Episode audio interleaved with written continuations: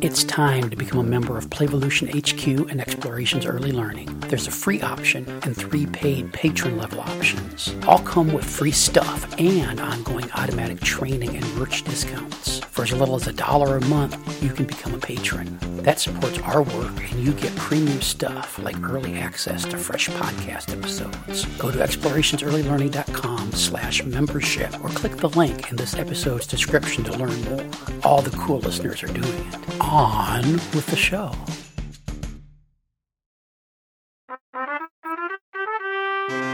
Welcome to Renegade Rules. Kick back, settle in, and let us fill your ear holes with early learning information, wisdom, and advice. And now, here's Heather and Jeff.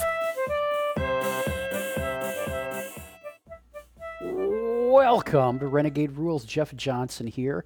Hey, for this episode, I'm going to throw it to Heather. She is interviewing Allison Gregory, who, thanks to uh, Heather's book, helped get a second recess added to her daughter's school. So here is Heather and the interview. Thanks for listening.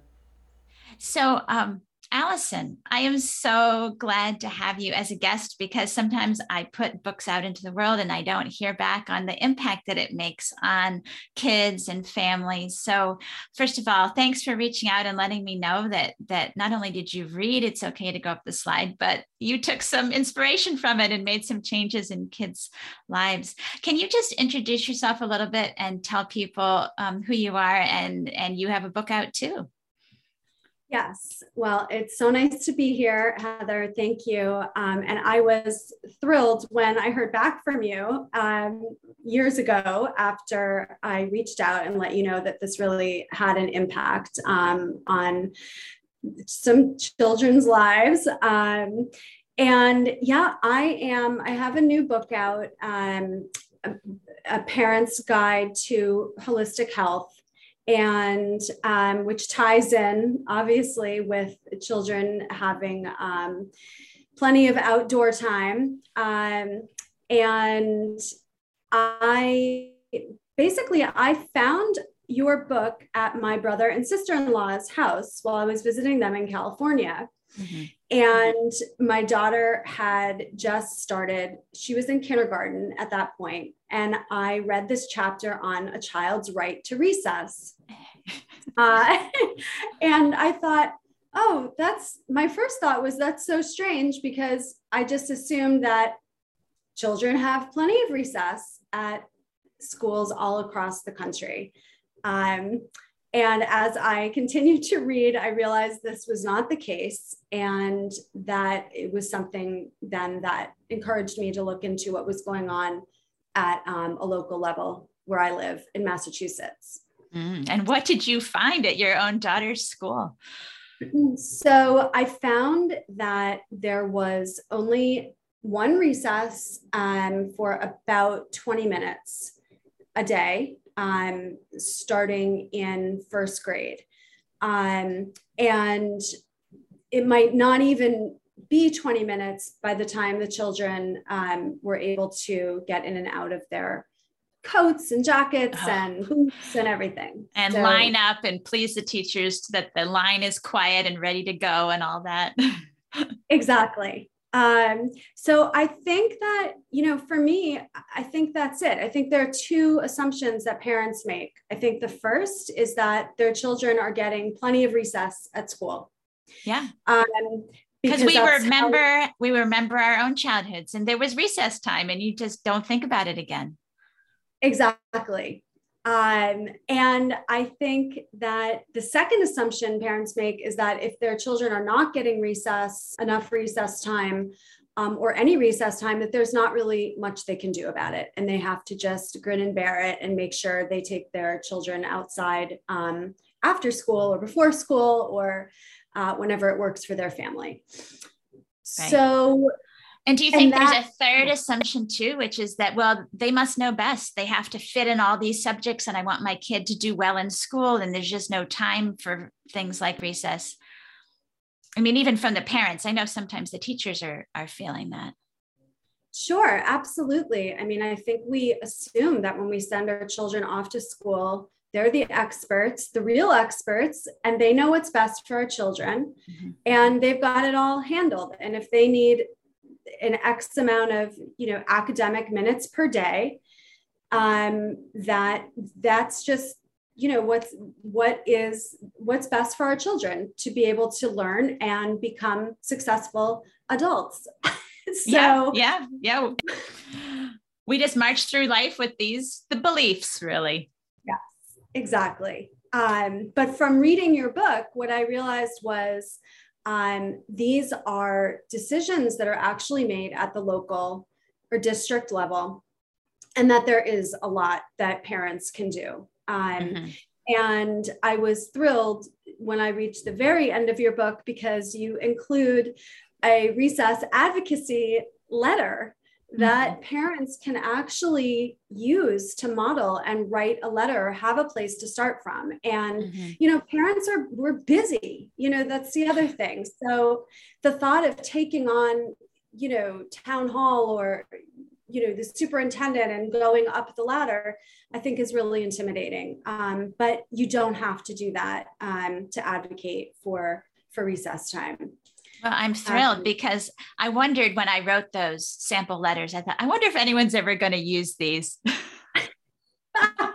I'm sure. I'm sure it feels that way. And not only was I able to use it and really have a grounded place to start um, that gave me the confidence to even be able to approach my elementary school principal, but I mean, it really was effective. Um, and yeah, so what, I, tell us what happened. So you thought, oh my gosh, she only has this one 20 minute recess.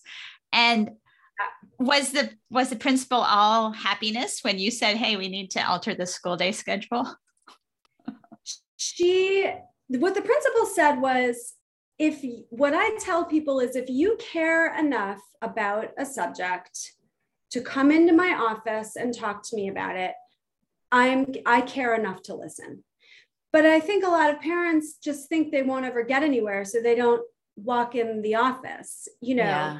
And this particular principal uh, was wonderful, and she listened to um, to everything I had to say about the benefits that we all know of what um, ample recess is for children and what it's not. You know, your book talks so much about also what recess is not, which I thought was amazing because it's not gym class. Right.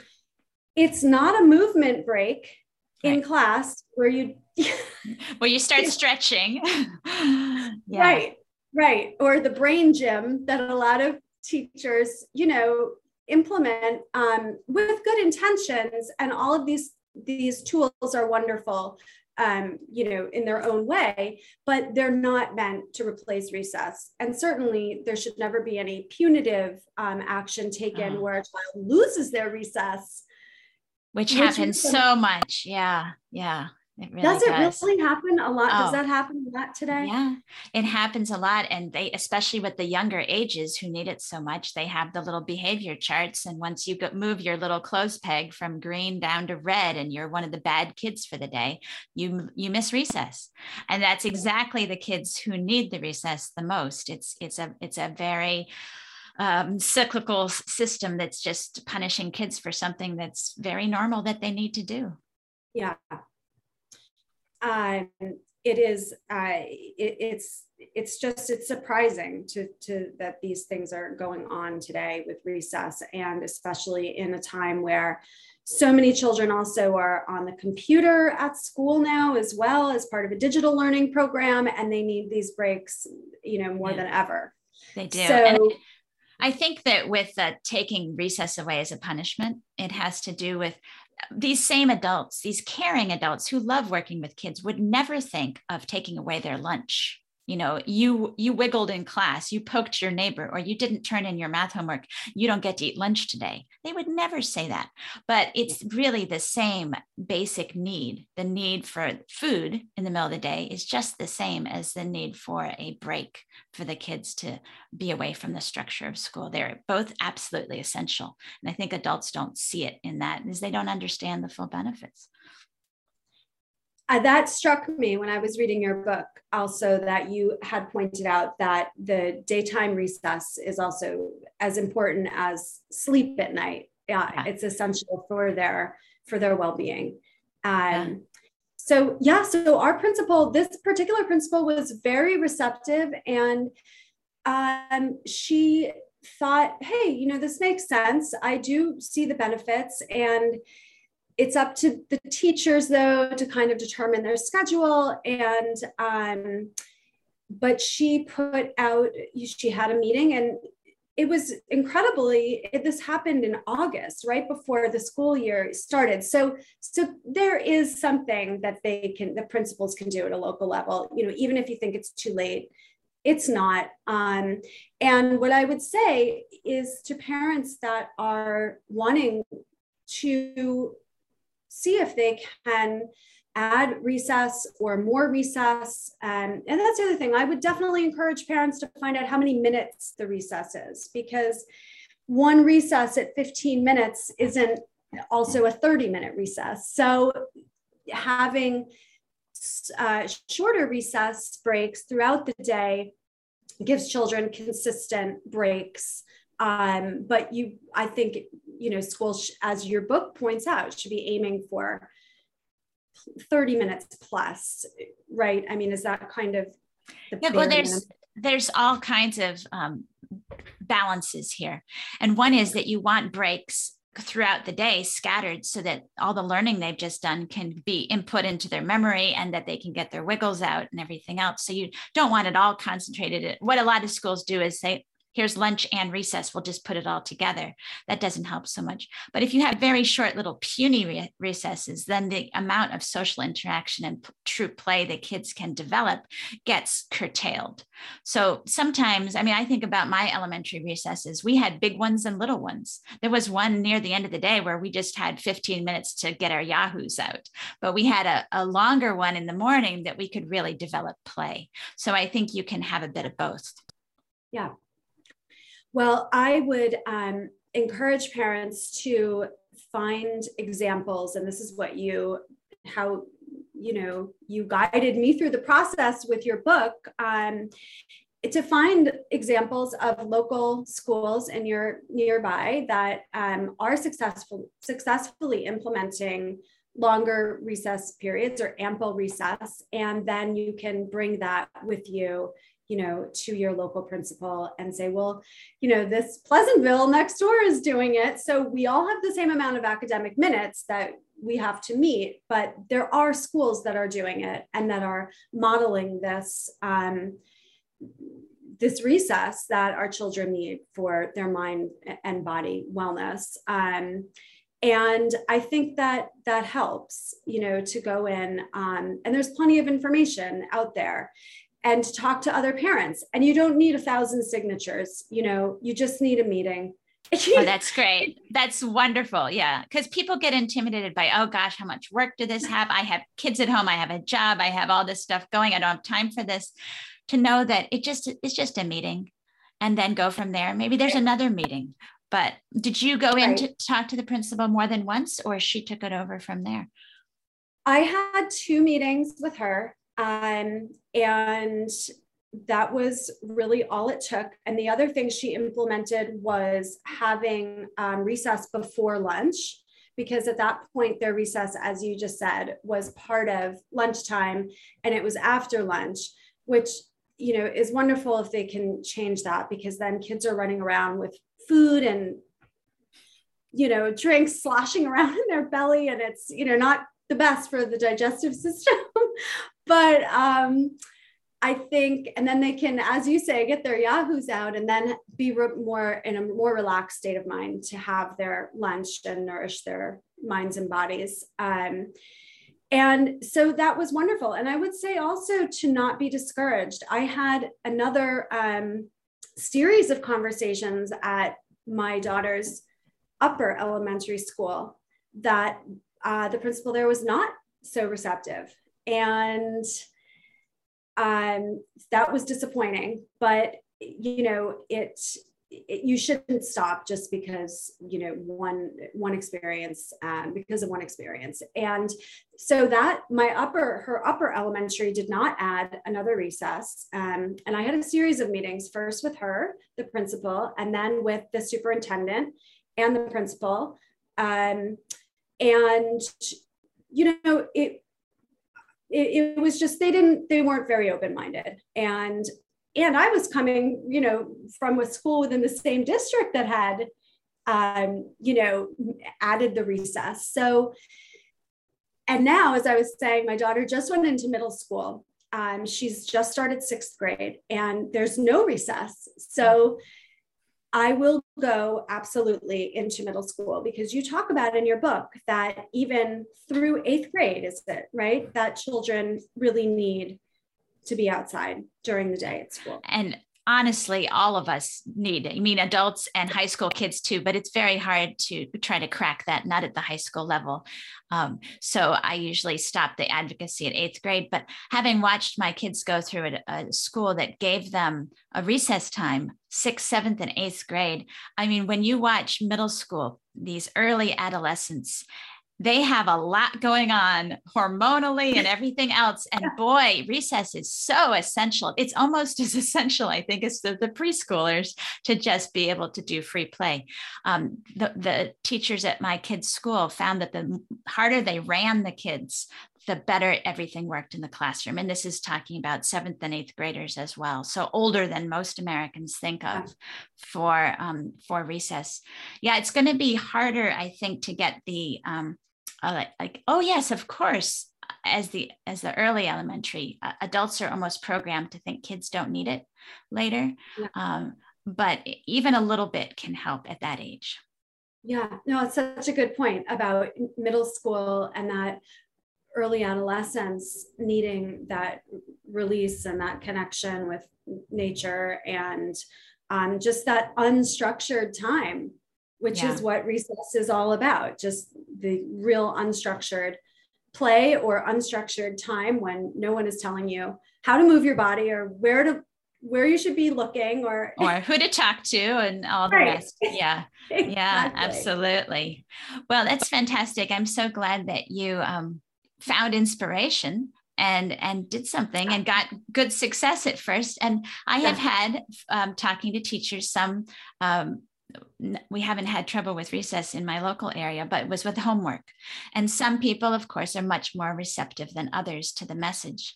Uh, but you just have to keep trying and uh, bring in more. Did you bring in other parents or you didn't um, need to necessarily?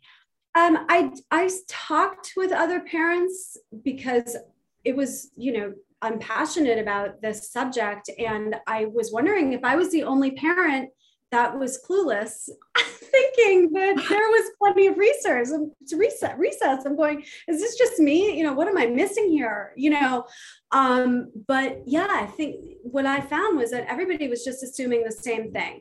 So no, I did not need um, you know a bunch of signatures or to bring in people with me. That and that's important to realize too. It's that really is not a requirement. It can be wonderful for your confidence and having a place to start, um, but it, it really doesn't, you don't need that to affect change. They can mm-hmm. change the policy without that. Um, and, you know, to your point earlier, um, the principal at my daughter's early elementary school, the feedback also was that 100% the the focus in the classroom was um, renewed and um, children seemed to be um, more aware and more focused and calmer um, less fidgety and you know better able to learn so all of mm-hmm. those academic hours and minutes that are so important you know i think what really is important is um, how productive they are if children are in need of a break. You know, yeah. those minutes are just useless. Yeah. So, so the teachers um, were reporting that back. 100%. 100% and they mm-hmm. kept it um, and they kept it uh, you know in place because there was great feedback and so uh, yeah i thank you for writing this very inspiring book for um, for everybody. And it, it's absolutely, I mean, it, it made such an impact um, on my daughter's life and so many children's lives. It's just amazing. Yeah. So thank you so much. yeah, you're welcome. And thank you for um, having the courage to speak up because that is something a lot of us aren't used to doing is finding our voices and getting that courage up just to question a practice that, as you say, we kind of assume that they have this handled. Um, what was the end result? You got a second recess reinstated. And so now, and you got them changed around as far as the yeah. timing. Exactly. There was a second recess reinstated, and they changed the recess from after lunch to before lunch. Um, and I think it brought an awareness to other ways that children could be outside, you know, the outdoor classrooms in the springtime. Um, we live in the Northeast, so, you know, there's limited time when when when children can be outside learning but you know, I think it, it did bring just an awareness to all of these different ways to get children outside um, throughout the day. And I think it was um, very well received, you know, even by the teachers, because everybody benefits from being outside. Yeah, wonderful. Well, thank you. And I hope this inspires more parents who are listening and teachers who may have control over some of the schedule for the day to, you know, remember recess is so essential. And even at our ages, we need to take breaks in our busy lives. So thank you, Allison, for taking a break in your busy life to share your experience with your daughter's school. Can you just tell people, since you are also an author now, um, your uh, you know the full title of your book and where people can find it and where they can find you on the internet so, uh, my book is The Parent's Complete Guide to Ayurveda Principles, Practices, and Recipes for Happy, Healthy Kids. And you, it's published by Shambhala Publications. So, it's on Shambhala's website, it's on Amazon, it's at Barnes and Noble, um, and your independent local booksellers. Um, absolutely will will be able to get that and you know it really is just more everyday, simple tools to um, support your child's mind and body. And, you know, nature is um, at the heart of it all. Getting outside and being connected to nature and nature's rhythms and nature's cycles. And, um, you know, that is the essence of, of a holistic um, system of health so it all ties together. And I thank you for uh, letting me talk about my new book too. yeah, congratulations. Again, um, this is Allison Gregory, and we're just so delighted to have you on the Renegade Rules podcast. Thanks for coming. Thanks, Heather. Bye. Thanks for listening. We'll be back next week with another episode. Music by Alexander Shoemaker. This has been an Explorations Early Learning Upstairs Studio production. Oh. This has been an Explorations Early Learning Upstairs Studio production. Oh.